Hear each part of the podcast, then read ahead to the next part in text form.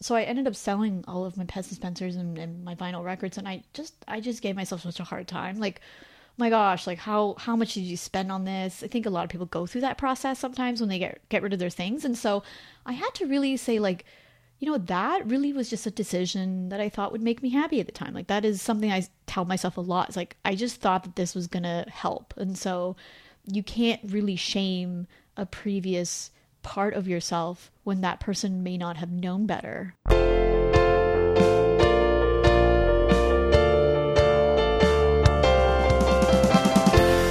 This is the Personal Finance Show.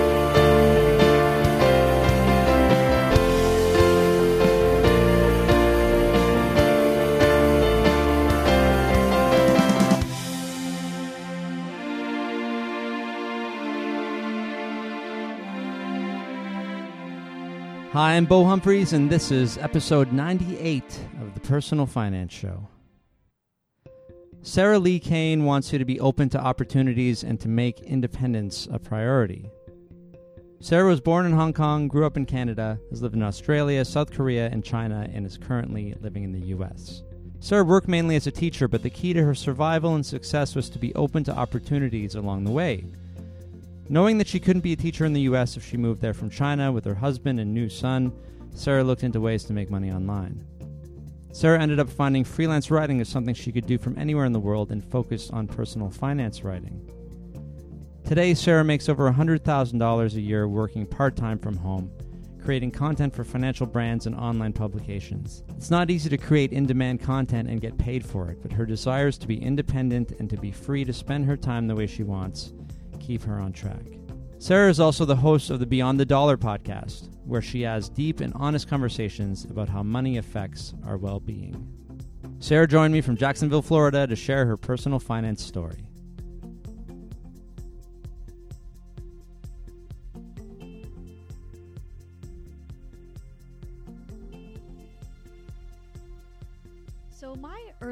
Money memory was when my family and I first moved to Canada, and we were looking at Canadian currency. And I remember my mom sitting down with us on the carpet and showing us a loonie, and she said, "Look at this. This is like gold." And I remember my sister and I just staring at this thing, you know, moving around, trying to get the reflection off the sun, and we were we felt like we were like pirates getting pieces of gold. It, but it was just like we were in awe of the fact that there was this piece of coin that we could use to buy things in this new country. It's like I remember in slow mo, like my mom took it out of her coin purse, Oh, and my sister and I just revealed this. yeah, and my mom, my sister and I just kind of like gasped. Like it was we were we were like five, so you know, can you imagine a five year old just being in awe Yeah, of a yeah. But yeah, That, oh, I love that because it, I mean, at one time that would have been what a gold piece might have looked like, right?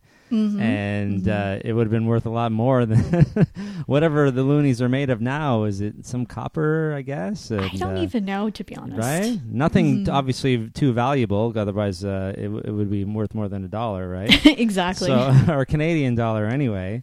So, what year is this then? You're five.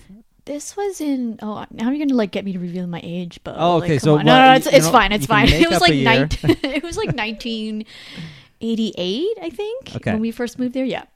So you're uh, 1983, which is like full like beginning of a millennial, right? hmm Yeah, like I'm in the older spectrum of, of a millennial, if you want to get technical about it. I'm in the ancient uh, millennial Oh, spectrum. there you go. uh, 1980. Some people decide that it's uh, part of the millennials. Some people will say Gen X. It's really in the middle, Xennial, right? Mhm. That's that's where I fall in. But you're you're full millennial. So 1988, you're five. You moved to Canada from where? From Hong Kong. Okay, and so you have uh, like a citizenship or, or passport or something from Hong Kong. Yeah, so it's I think it's called the right to abode, so it's like a permanent residency card. So I don't Yeah, okay. necessarily have like a passport. I can say I'm a citizen, but I don't think legally that's what I am. So okay, so you come from Hong Kong, you come to Canada, and then eventually, just I guess what what happens naturally as a kid? Do you end up becoming a resident of Canada, or or how does that work? We were actually became citizens. I think it was like the 125th Canadian Canada's 125th anniversary, which was really cool because I think I was in. I'm pretty sure I was in grade six at the time, and so Ninety-two, in grade school you-. Yeah, so in grade school you always kind of have um, like these ceremonies or um, assemblies. There you go. And so it was like the day before we went to Hawaii, and they were like, "Oh, congratulations to Sarah and Olivia, was my sister's name for becoming citizens." And then we went up and got a medal, which At that's the part I remember, and not remembering getting my citizenship, which I know that's like a Okay. weird. so thing you because you would have had but- to go through some kind of government ceremony as well.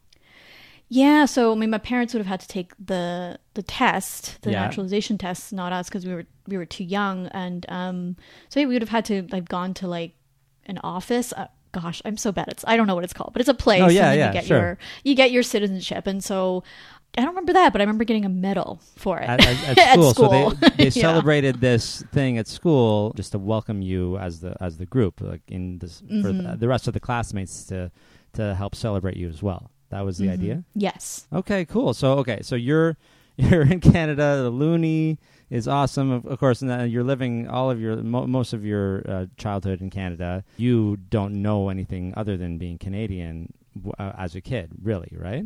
Mean, we have relatives all over the world, but mainly in Hong Kong, and so uh, we would go for maybe like a couple weeks at a time here and there. I call myself Canadian, but I, I spent quite a still spent quite a lot of time in Hong Kong. Yeah, yeah, that's awesome. Uh, that you, you you you kept going back and forth. So you you're keeping like what what are sort of your roots, right? In Canada, and now of course now you're in the states, and you lived in a couple other countries. So you're like a citizen of the world, basically. yeah, essentially. but it's I, I think it is cool that you call yourself Canadian because you did spend your formative years here, and you are a Canadian citizen. Uh, and now you have uh, what, uh, what's your status in the U.S. so it's just a green card right now. Yeah, and how long does that process take? And I'm jumping ahead, but I like doing that. Um, gosh, okay. For me, it was a little bit long. Okay, it was long and fast. So my husband and I were both living in China, and so I had applied for a green card there instead of going through Canada. It just was a little Oh, bit easier. Interesting. It was easier in the sense because we were we were both living there. We had work permits, and so we could just instead of flying back to Canada, I could just do it um, in the U.S. And so what ended up happening was we submitted all our paperwork. They claimed they sent a letter to us, and we never got it. Oh. Anyways, it we were we were like I was getting really nervous. But anyways, as soon as they found out that I never got this letter, they sort of um, as soon as we handed in the paperwork that was needed, I got a meeting, an appointment fairly quickly, and so we just had to make sure we got our paperwork and all of that. And so I think it took I'd say like a year just because of the little bit of mix up that was involved, but really? luckily for me just be I you know, I'm a Canadian citizen. It's you know, we were just talking about privilege for the podcast. It's a little bit easier for a Canadian to get US permanent residency. Yes. So because I'm Canadian, my husband's a naturalized citizen, it was a little bit easier. I didn't have to have as much paperwork. So for example, if you were living in China, you had to have all your documents translated into English. That costs quite a bit of money. Of course. I think for some, I, I could be totally wrong, so please do not quote me on this, is that if you have bank statements and such, you have to get the currency converted to US dollars if it wasn't in local currency or US Like, uh, currency. Officially, like from like the bank has to do it, or yeah, so you have to, yeah, or the bank, or you have to get a, like, one of the notaries in A China, you need to get a notary Yeah. or a translator that the consulate approves of. it's something that certifies them as not forged documents, right? Right, exactly, Yeah. exactly. So we ended up having to translate a few documents, but it wasn't nearly, I think, as much as some people would have.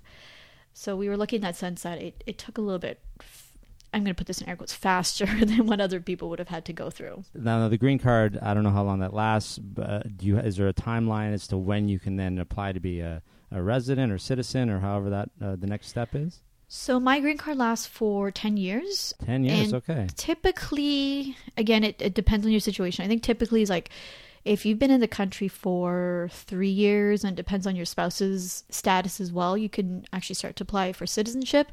I think after, other than that, it's like five years. So, yeah, I mean, if you decide you want to become one at all, if not, you can just t- technically renew your green card if you qualify. Okay, so you might just Mhm. do that. Okay, that's a little jump into the future. Now we're gonna just because I was curious about like did, you know not not a lot of people. I mean, I know some, but uh, not a lot of people have um, you know citizenship or residency or, or, or work permits in multiple countries. So it's a, I I always feel like yours is a very unique situation and, and interesting. You know to navigate all of this. Yeah, I, it's funny because uh, I guess I get to talk to people and they just ask, "Oh, where you're from or where you've lived," and Yeah. and so I'll start mentioning something and I don't realize I'm kind of teasing out the rest of my story and they're like, "Wait, wait, you lived where? Wait, oh, wait, you were here?" And I was like, "Yeah." And so I would just again continue the conversation and I didn't realize I guess in hindsight I should have, but I didn't realize how many places I've lived or how like all the things that I've done before I was 30.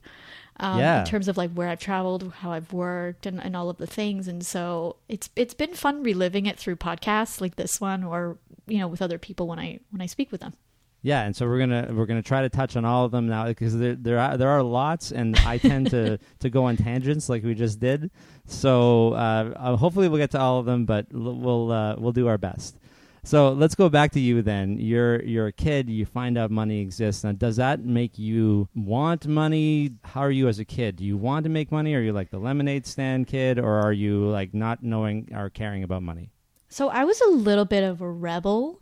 Okay. Uh, my entire family, I know, can you tell? My entire family was in the accounting business Oh, okay. Yeah. or worked in banks. So like my cousins now are all like, you know, vice presidents of like major banks in Hong Kong, things like that. My mom was an Big accountant. banking family. Yeah. Yeah, my mom was an accountant. She did bookkeeping for my dad's business. numbers. Everyone's right, numbers. everyone's numbers. I mean, I knew QuickBooks, like the old school QuickBooks at a young age. Like I knew all mm-hmm. the terms. Like I knew my way around spreadsheet. You know, all before the age of twelve. Wow. And I remember thinking like this is so boring. Like I do not care about this stuff. Like why are people geeking out over spreadsheets? I say so ironically now that I'm obsessed with them. But it was one of those where I'm like like who cares? Like I, all I want to do is just make enough money to have fun. yeah. Uh, because I was like kind of like the like the kid that wanted to go to art school and make paintings and sell it for millions of dollars or travel that's around the awesome. world. So that's young Sarah was the the rebel against these these orderly uh, spreadsheet uh, Yes. you know, people, and you just wanted to do something different.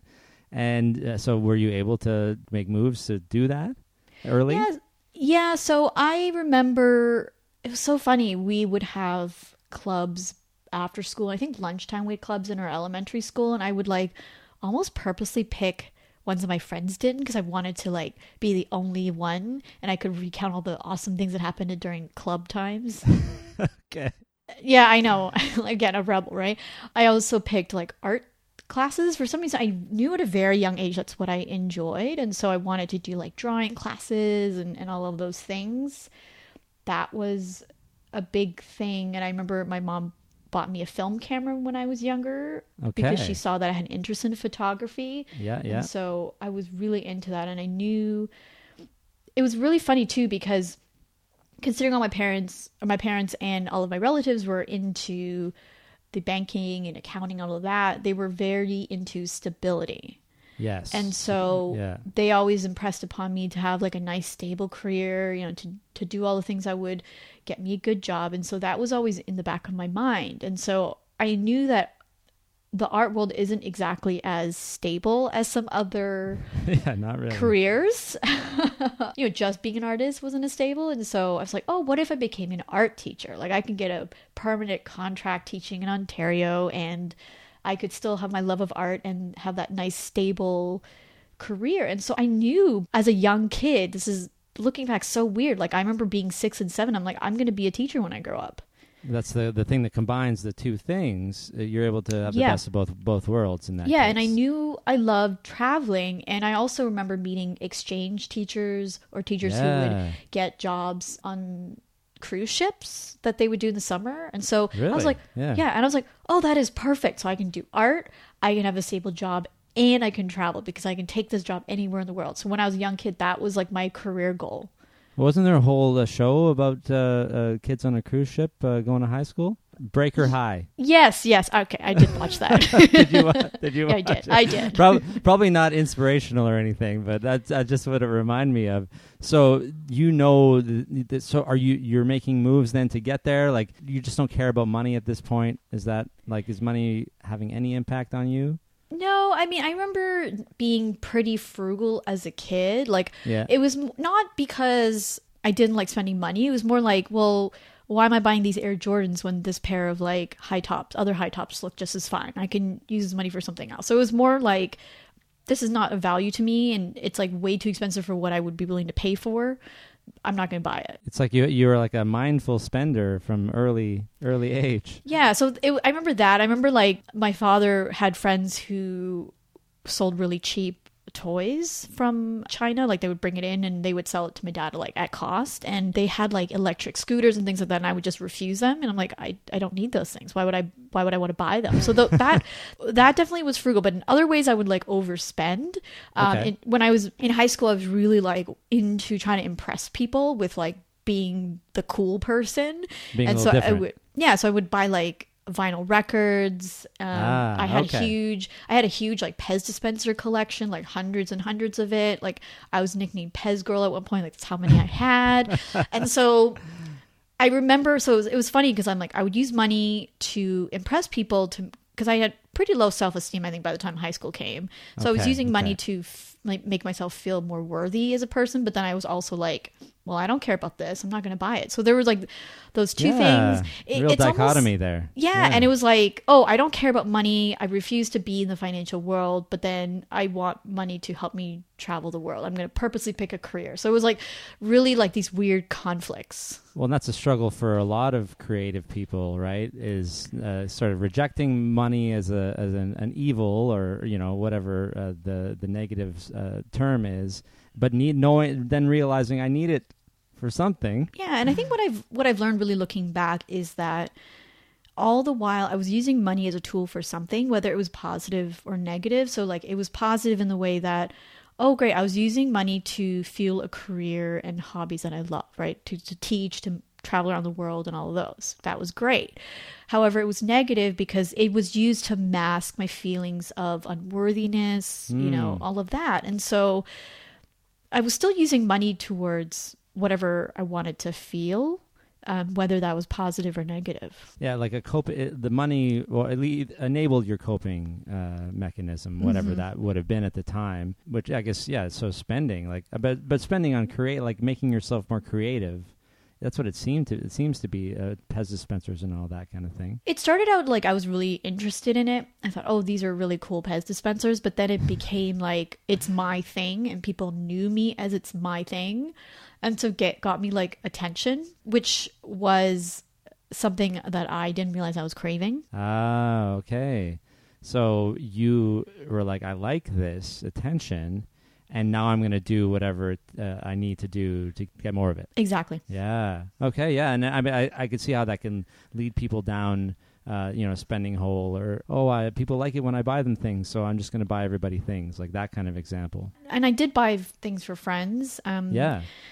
You know many per- people were appreciative i think i i did buy other things to make friends or i would buy myself things to have hobbies where i thought people would be interested in and so i'd make friends Hmm. that way so yeah all of those Well, we're all learning how to socialize at this at this time of our lives, right? You know, we're just trying to figure out what it is that we like and what it is that makes us happy. And I mean, it sounds like a lot of people go through this in different permutations. I think. yeah i mean i think i remember when i so i ended up selling all of my Pez dispensers and, and my vinyl records and i just i just gave myself such a hard time like oh my gosh like how how much did you spend on this i think a lot of people go through that process sometimes when they get, get rid of their yeah. things and so Yeah. I had to really say like you know that really was just a decision that I thought would make me happy at the time. Like that is something I tell myself a lot. It's like I just thought that this was to help. And so you can't really shame a previous part of yourself when that person may not have known better. That's right. You're learning. Yeah, yeah. We're always growing, and regret is a you know uh in the world in the addiction world where I come from is a really terrible thing. Right? You can't really have regret, or you're just going to be miserable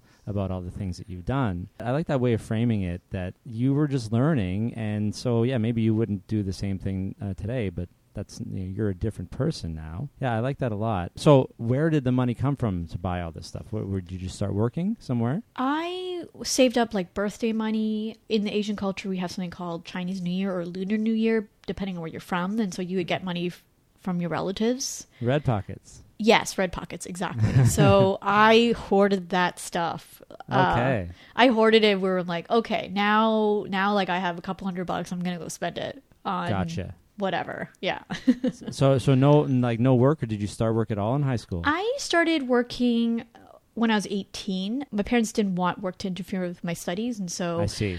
I did work. I would work in the summer, starting when I was 16, but then I would stop it when I started school again. What uh, what would you do in the summers?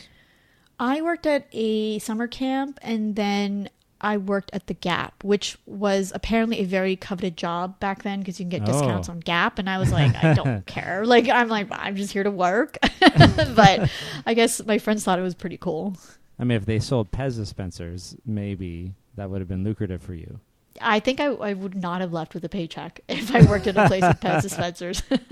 I would. Do you have photos of this collection, like from from then? Because I would. I am interested in to like see the the extent of it. You know what? I I'm gonna have to take it up because I sold them on Etsy, so I did have to take photos for the listings. Um, Okay. If I if I have any, I'll I'll, uh, I'll send you some. I just like it'd be curious to see some like really interesting ones. I'm sure you, you came across some. Do you, do you have like a one in mind? Yeah, so there's one. It's uh, actually Wile E. Coyote. It's a Okay. it's a little plastic kind of uh, statue, I guess you'd say. So it's like a it's a mountain, and Yeah. then Wile E. Coyote has a shovel, and so when you press the button, he he moves, and then he goes into the little like there's a little hole in the mountain, and then out comes a Pez dispenser. So he's like shoveling a Pez dispenser. Okay. So like not your regular size Pez dispenser, but Mm-hmm. No, this is like a special one, and then I Yeah. had another one I remember now too. Is it's a belt clip, so it's a big, it's like a round. Oh, It's awesome. about I'd say about half the size of a personal pan pizza. If anybody knows what that is, yeah, yeah. Yeah. So it was I a do. belt I clip. do. Unfortunately. So it's a belt clip. It's clear on the the front, Yeah. and it says Pe- it says Pez across it, and then you could see the individual candies. And so you press a button, and then it the Pez goes around in a circle, and then it eventually dispenses one out. So if you were like really hankering, yeah, if you're really hankering for a Pez, you just got this like clip on thing for your uh, side of your pants or whatever, and just eat No, I-. I'm gonna keep talking about Pez for a little longer for some reason. I, I, I just I don't know why, but um, did you like? Did you enjoy the taste of Pez? Because I've always just been on the fence about Pez. You know what? I'm gonna be honest. I initially liked it, but I don't.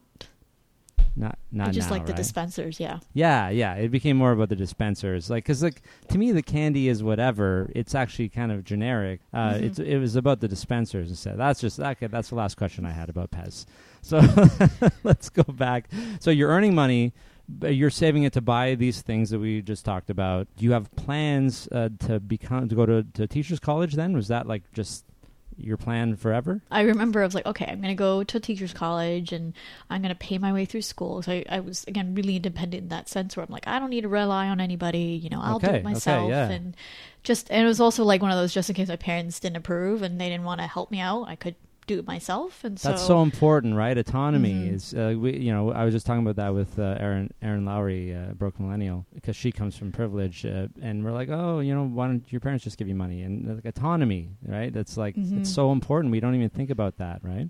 yeah, and that's a big value of mine too. And so, okay, yeah, yeah, Um, I saved so the the summer before university, I saved up all of that for school, and then I got I got a loan. I got a I think it's OSAP. Yep. I think Yep. for tuition. I think like for half of the tuition of the first year, and then I got a, I got a job at a restaurant. Worked my tail off for tips and all of that, and so I paid my way through school that way.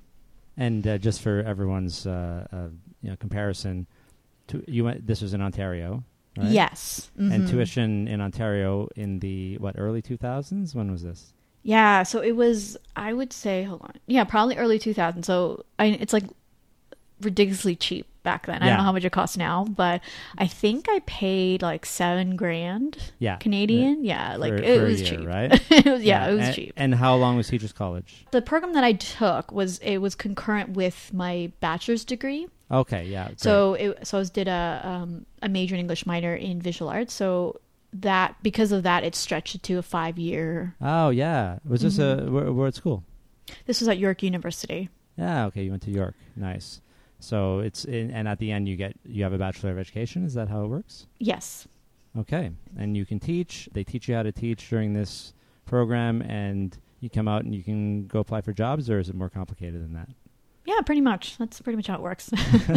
so what? So what did you? Uh, so okay. So we you're you're paying for it, but you have loans. How much debt do you have then coming out of uh, school? I think I had about like six thousand ish. I'm trying to remember. Okay. Yeah, about that That's much. pretty good. Yeah, considering. Because again, I was like really were- just yeah. adamant about like not getting into debt, which when we get later in the story, you'd be like, what? Anyways, um, so then I remember graduating and I was like, okay, what I can do is get a job in Ontario because what they Yeah. do, I think they, the I don't know what the technical term is. Called two over three. So teachers I think you know what I mean. And so for non-teachers, basically what you do is once you get a permanent teaching contract, you can teach for two years and then take a year off without Ah. risk of losing your contract. And so in some cases, what you can do is you can spread out your paycheck over three years, but you're getting paid for two.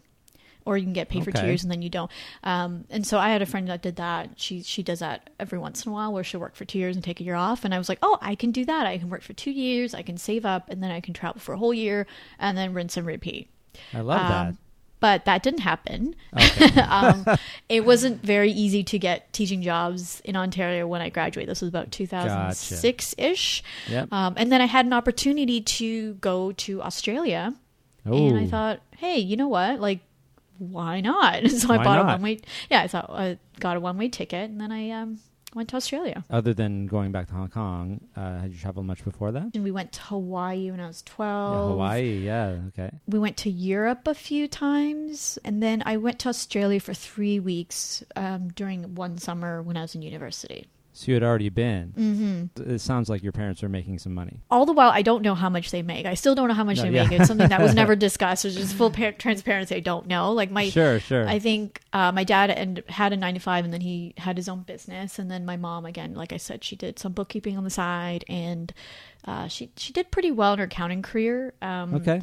And so I think I remember there was air miles like way back when like this was like when it first came out and when they Oh, were yeah. much more generous with Sure. like shelling out stuff. And so my mom realized she had enough air miles for free flights to Europe. But we did Amazing. end up I remember we still ended up spending or not we my parents spent it quite a bit. I don't remember the exact numbers, but because of hotels and all of those things, they, they Mm-hmm. did end up spending more. Flights to Hong Kong aren't cheap. They're probably cheaper now than they were back then because there's just more flights now. And so um, I don't know if they went into debt for it. I don't know if they paid it all in cash. I'm going to assume that they did just because my mom's pretty Yeah, Good they're, they're good with money. Yeah, I, Yeah, I only bring it up. It's just good to know uh, where you're coming from, right? Like uh, to be the you know being able to travel at all when you're a kid is a privilege, right? Oh yeah, I'm very lucky in that sense. Like I, Yeah. I don't know many people that have traveled that that much. When I was younger, I would say I felt like I was in a little bit of a bubble. I didn't realize that until much later because many of my other friends were also from parts of Asia, and so they would fly Okay. back Yeah. every summer, and so I thought it was like a normal thing.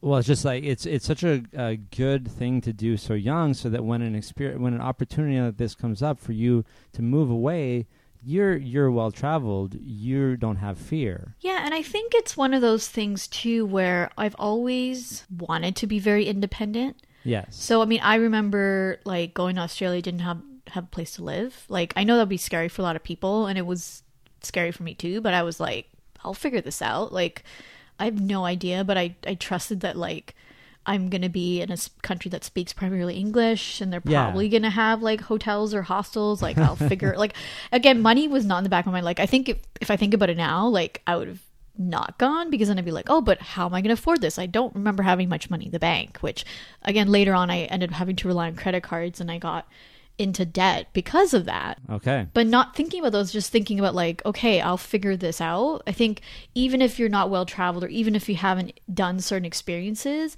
and you want to, just keep that like in mind where you're like, okay, I'm going to figure this out. Like I can trust in my skills and to do it. Well, it's interesting. Uh, like you know, in a way, ignorance is bliss in, in some situations. right? no, no, Uh, it's so true. so in in a way, it enabled you to go, which, like, Mm-hmm. like you said, you may not have gone if you did the uh, crun- crunched all the numbers.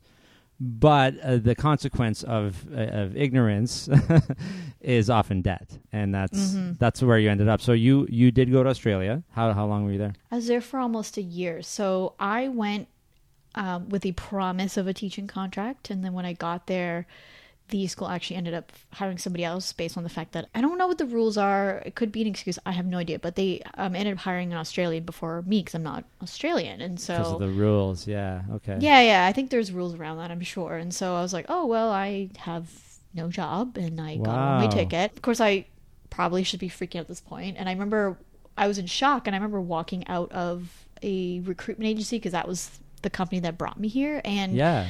the recruiter at the time was Canadian. He was from Stoney Creek, which is Oh, hilarious. Yeah, it's hilarious. Right? I know. It's, it's like a 10 minute drive from here. Yeah. So he calls me up as I'm walking back to the hostel. He's like, "Hey, listen, we actually have an opening for an administrative assistant at the office. Like, are you? Would you be interested until we figure out, like, you know, getting you another teaching gig?" And I said, Sure. sure."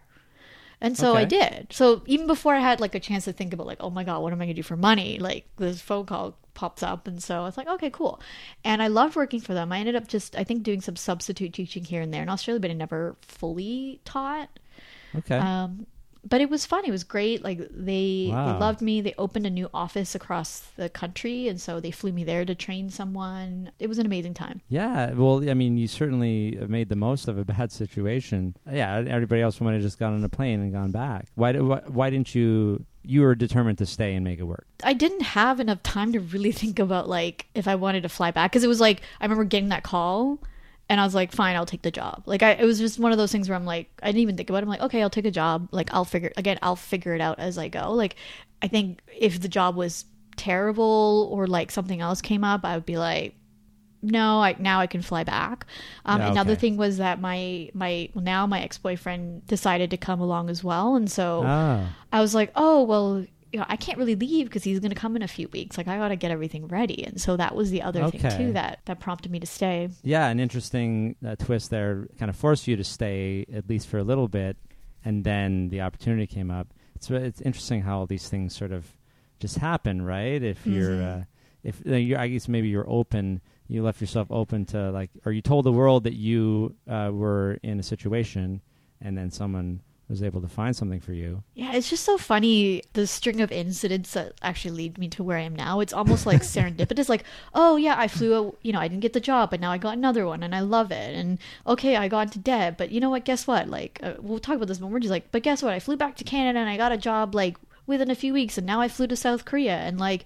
Hey, I don't know what I want to do, but here's a job offer to China, and I flew to China. It's like, hey, I met this guy who's going to become my husband. Like, that's pretty cool. Like, so it's just, anyways, it's just really Yeah, funny no, how things I- work. Yeah, no, I, I hear what you're saying, and, and yeah, we're gonna uh, try to get to those specifics in a sec. But I, I just feel like you're open to possibilities. I, I, if you weren't, then probably a lot of you would have said a lot of no's, right? Yeah, no, it's it's true. I mean, I I say this very casually, like, oh yeah, this stuff happened, this stuff happened. But yeah, you're right. I could have said no. Like, I remember when I was in South Korea debating what my next move was because I was like, I I don't want to live in South Korea. Like, I love the Mm. people, but it was one of those I felt. I just knew my gut that it was time to move on. Yeah, And I remember like I don't know what I should do. Should I go to like graduate school?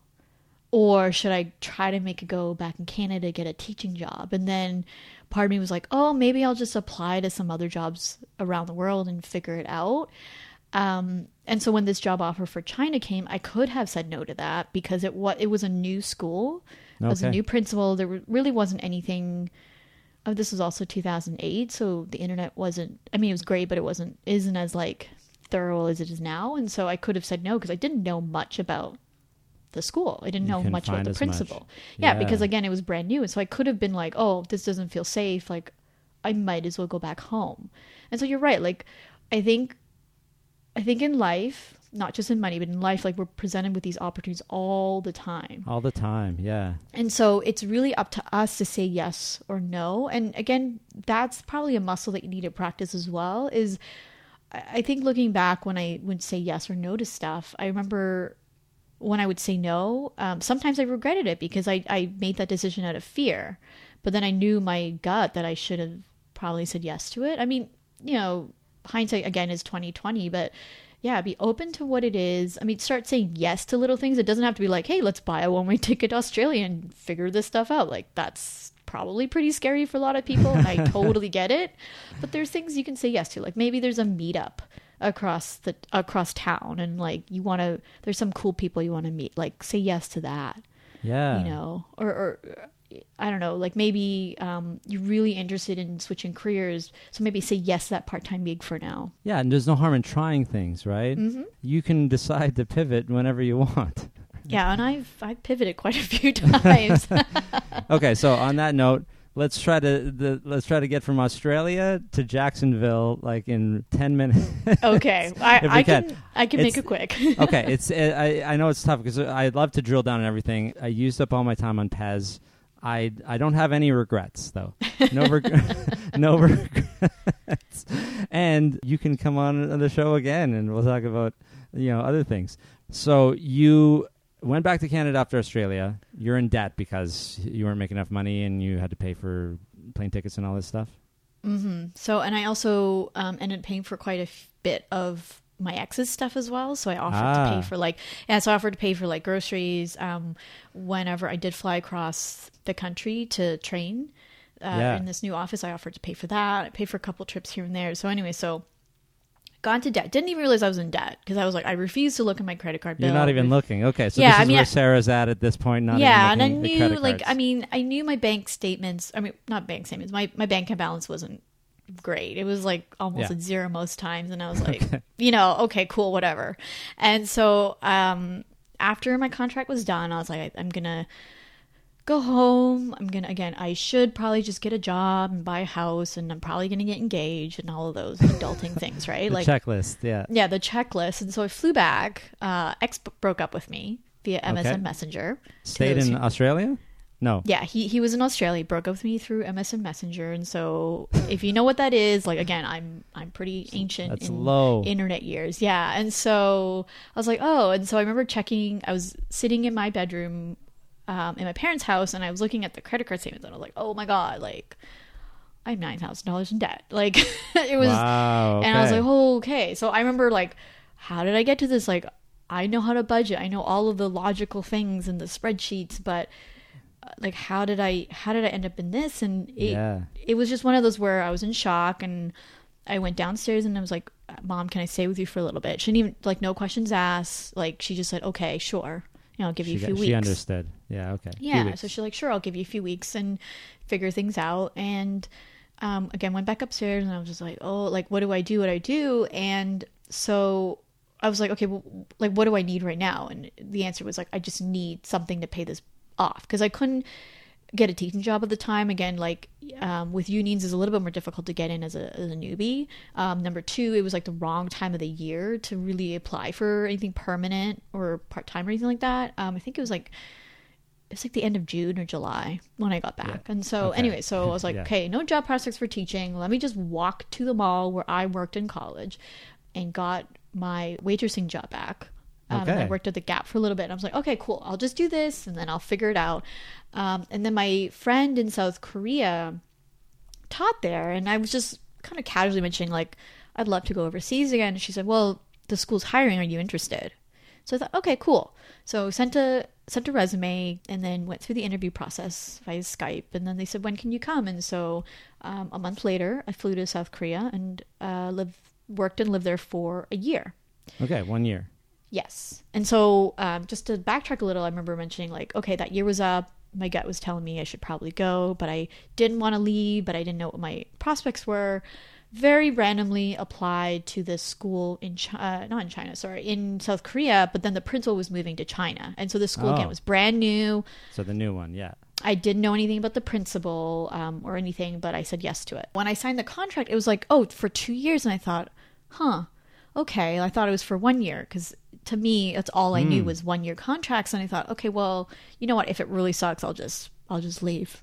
and Break, so, just break the contract. Yeah. yeah, I'm like, I'll just break the contract if it's really that bad. And so, um, I flew to flew to China right after my contract ended in South Korea, and I lived there for about eight years.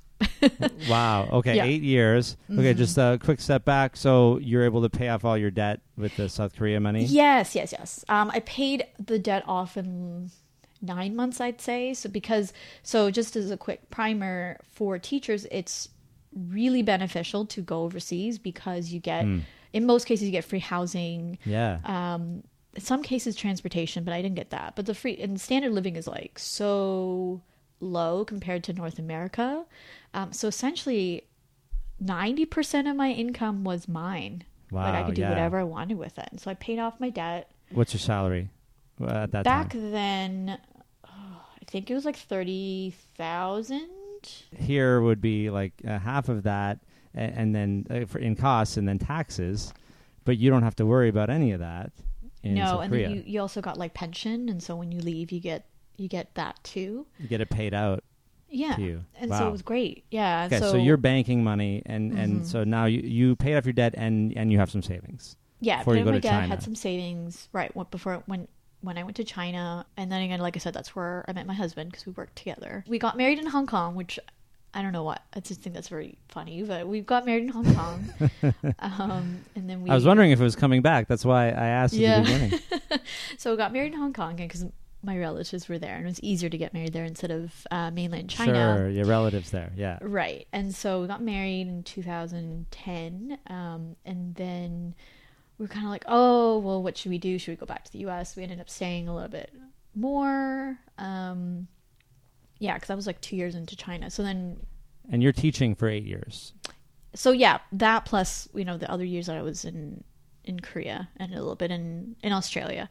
Yeah, but eight Um, years in China. Eight years in China, yes. Are you starting to do any uh, any side hustle type things at this point yet? Yeah, so in about I think 2012, that's when I started freelance writing as a side hustle because I was Okay. bored. Like I, Yeah, I seriously was so- just bored. So China was boring. Yeah, Um, not China was boring. It was just like I was bored one day and I was like, what can I do? oh, you gotcha. And so I I fell down this rabbit hole of like Google searches, like one does, and Yep. uh, stumbled across freelance writing. And I thought, oh, that'd be fun to get paid. And so I pitched a couple of places, and I think I got paid like fifty bucks for my first article, and I loved it. And so I did that just really very casually. And then it wasn't until I gave birth in 2015 that I realized, you know what, maybe I could make a go of this, especially since my husband and I were considering moving to the US because that's where he's from. Yeah.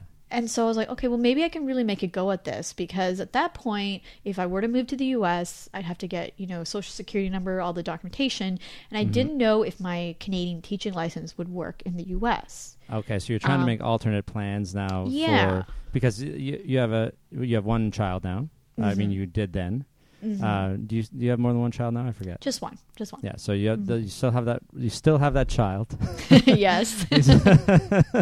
and uh, born in China. Yeah, Mhm. Yes. yeah. That's it's uh, that's also very interesting too, right?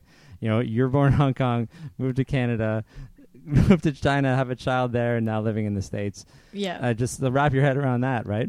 I know, and it's so funny because whenever we tell people how my husband and I met, they're like, "You moved halfway across the world to meet someone that lived a six-hour drive away from you." And I said, "Exactly." I know, I know. Yeah, because where because where is he from originally? He's from Pittsburgh, so yeah, yeah, yeah, like six-hour far. drive. Yeah, not that bad. I think I'll be, I drove through there on the way down to Orlando last year. yeah, Yeah, or just past Pittsburgh, right? hmm So okay, you are just randomly stumbling onto freelance writing, which is just so interesting. It's not like you had been writing books or novels or writing online. Were you were you blogging at all? I think I started a blog because people said you should if you're going to be a Yeah. freelance writer. Again, the Yeah. should thing. And so I did. I just started. It was like a, a very. It, it felt like one of those live journal type blogs. Again, I'm making myself feel really old. Like like a Tumblr blog. Like we just kind Yeah. of write random things, and so I kind of gave up on that pretty fast. um, and I didn't start anything until 2016, basically when I moved to the US. But yeah, I was like, I was just doing freelance writing. Um, at that point, I was doing more educational writing, so more well, like writing about what you know, right? yeah, like higher ed stuff, like Yeah. for clients, higher ed stuff, textbooks and things like that. Then I transitioned to personal finance writing when a client very randomly asked me to write about how you freelance overseas. And so other people got wind of that article and then asked me to write more personal finance type stuff. And I realized, Okay. hey, that's like where's more the money's at. So let me do that. And so So that's how you got into the the personal finance Mhm. space. which was funny because a lot of no one really i think that people were surprised to hear that i was canadian i i don't know what Yeah. gave like what what gave them the impression i wasn't right but i would write a lot about us finance and it was it was such a learning curve at the beginning because i didn't know anything about it right Well, yeah, but it was great Yeah. because it prepped me for when we moved to the US. And again, it was one of those where this can be like a little backup thing while I figure out the teaching stuff. Um, so when we moved to the US, I was like, told my husband, like, I'm going to give this a go for six months. If it crashes and burns, I will then be more serious about looking for a job. And I haven't had a job since. Uh, how did you meet all the people that you ended up working for? Conferences? a lot of them were through email. Um, I Wow. remember waking up in the middle of the night in China because it was you know daytime in the U.S. and I would just call and see if they needed work. And so it was a lot of like waking up in the middle of the night at one point to do that. When we moved to the U.S., it was the same thing. It was just calling.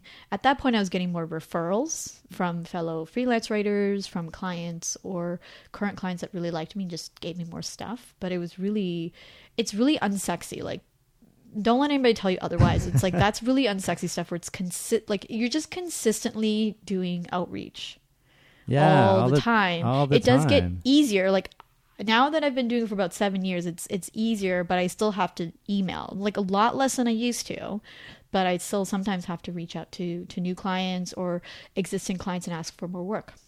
Yeah, asking for work. I, we're not really trained to do that, are we? We're trained to get a job and do the thing and sit nine to five, uh, and then we don't ever uh, use the muscle of of asking. Yeah, it's so funny. I was just I was actually doing a podcast interview earlier and we were talking about how negotiation is part of your everyday life. You just have to like really think of it that way or asking Yeah. for things is part of that. And so it could it could be like you're ordering I don't know, extra french fries at McDonald's. Like that you're asking something, right? But why Sure. does it feel different than asking for more work?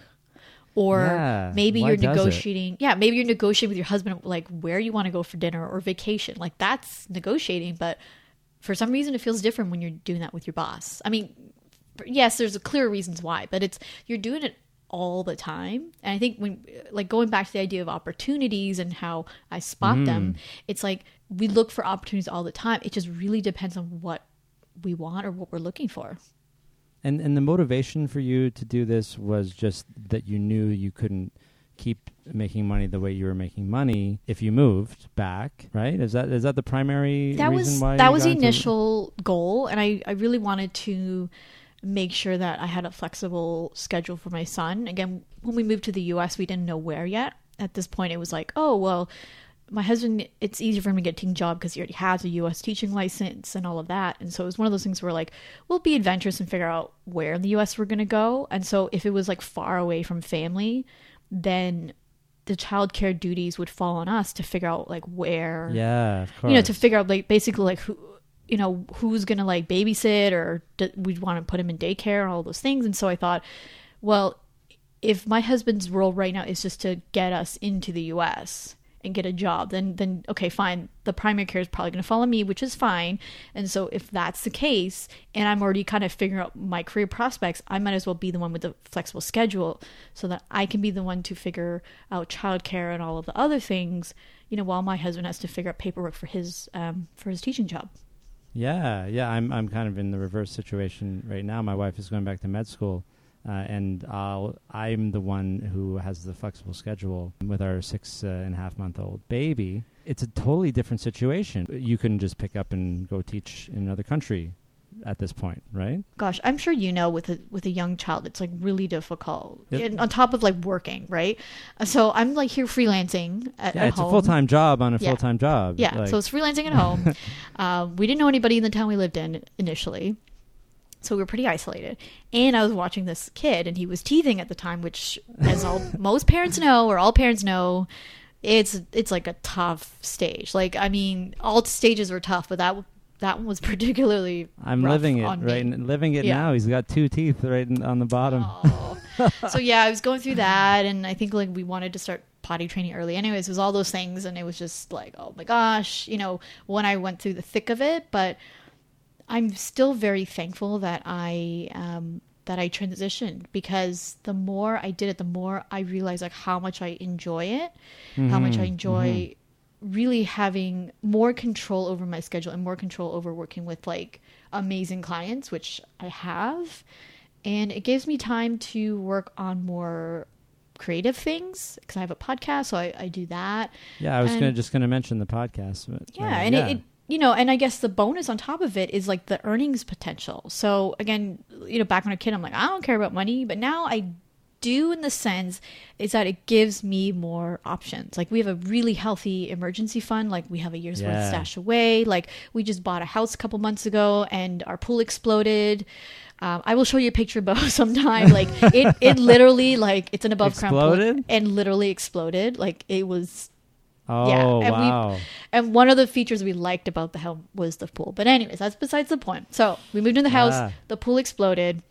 Our car also broke down, and we needed a new transmission. So we ended up buying a new car anyway. So like it was like, okay, closing costs, uh, new car, uh, yeah. new pool. We had to fix part of the fence because of the explosion, and I'm just like, okay, like money's important and not important at the same time. Like it's important because it it took that stress off of me knowing that I had money there to like get a car or Yeah. like to fix things in case my homeowner's insurance wouldn't pay for it. You know, and it gave me the opportunity to be like, I can take time off work because now I can pick up more work later on if I really wanted to to make up for lost time and, and all those things. And so my relationship with money is in some ways the same, but re- more refined if it makes sense. Like I'm still very mindful of my purchases, Yeah. but I'm much more grateful for it and, and what it can help me do and, and how it can help my family and even myself. and money as a tool, as a, a enabler for freedom, so that you, yeah, you don't have to worry so much, right, about anything. Mhm. You, like everything's taken care of.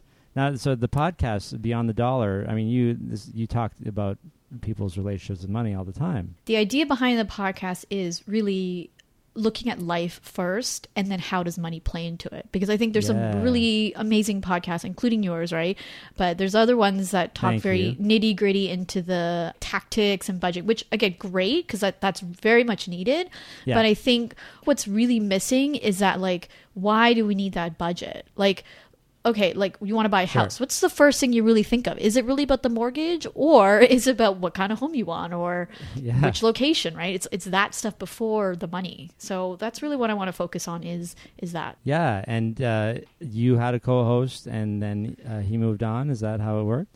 Yeah, so he had some life stuff. so As we um, all do, again. as we all do. And so we had Yeah. some life stuff, and and he was very upfront, honest about it. And so he wanted me to to continue the mission of Beyond the Dollar. And so we're still friends. He's just we're just not a co-host anymore.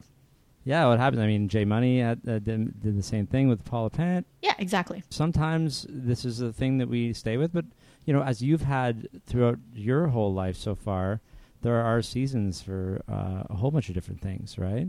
Mhm. And sure, teaching was a theme for a while, but it was in different places, and you were always open to opportunities. And then the the writing thing, and just to find this uh, community, as you said, uh, great clients.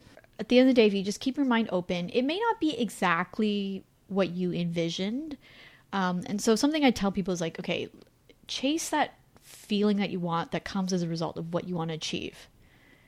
And so, the specifics yeah. of what you're going to achieve are pro- may be different, but what you're going to end up getting is probably even like better than what you even imagined. Because, like, I remember thinking like I when I left Canada, I was like, I don't think I'm ever gonna come back and live here. Just just because not to hate it, not that I hate it, right? No, but it was just one of those I'm like I knew that. I just wanted to travel. I wanted adventure.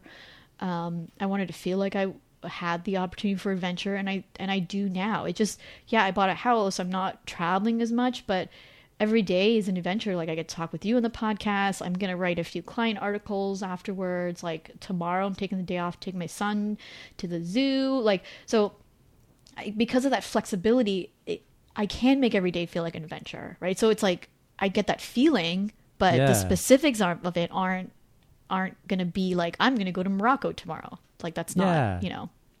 and you can get that feeling uh, in yeah in, many different ways. So you're just saying we need to put it out there into the into the universe. Is that yeah it? and it, if if it is something specific you want great like okay like i this is what i want and and then when you do that i mean like if you're not into the woo that's totally fine there's that whole idea of confirmation bias where you're gonna look for evidence of things that you want or you are looking for Sure. so if you want a teaching job overseas and you just start talking about it and thinking about it those opportunities will seem like they magically appear because you're looking for it Yeah, absolutely. And I, I mean, uh, the podcast has definitely been a great source of that for me. Just like putting having all of this out there, and uh, you- uh, probably the same for you with your writing and podcasting. Um, just you know, the more you talk about things, the more they start to come your way, and the more you re- refine what it is you uh, uh, you were looking for too, right? Exactly. Yeah. Okay. So beyond the dollar, uh, that's just go on podcast places and find that wherever you find this podcast or any other podcast, you can find Beyond the Dollar with Sarah Li Cain.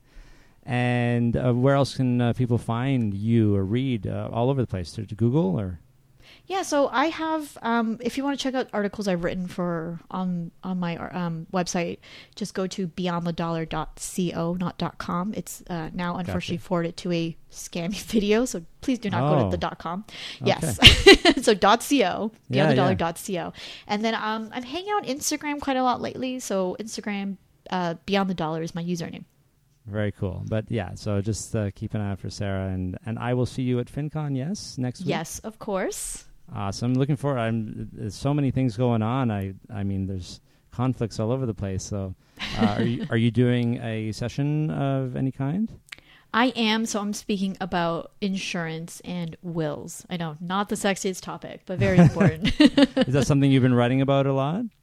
yeah, so I'm actually chatting. So I'm going to do the talk with another uh, Andy Hill, uh, Marriage, Kids, and Money podcast, which is Yeah. another great one. And then Mhm. my editor from Fabric. I don't think it's a can. They don't think of anything in Canada yet, but I think. Um, Forgive me. I think I'm pretty sure there's one that's similar, um, where you can get like free wills made okay. online. Yeah. Yeah. Yeah. So that's what they do, um, essentially, is help you create a free will. So we're going to be chatting about um, who needs one, what kind of life insurance, and all of those things. Yeah. Okay. That's cool. That's uh. That's very informative. And then uh, I'll probably just. Uh, are you going to do a podcast on the stage? I am not this year. Um, I get very distracted by peripheral noise. Yeah. So I, I, I about it. learned, yeah, I learned that very early on, and so I thought I probably shouldn't, um, in case I'm interviewing somebody and I butcher it. So just out of respect Oh. for like the interviewee, I'm, I'm gonna say no. I'm going to be waving at everyone uh, going by. you know, it's like it's probably the worst idea for me. But uh, I'm also excited. It's going to be my hundredth show, so I'm Oh, excited about yay.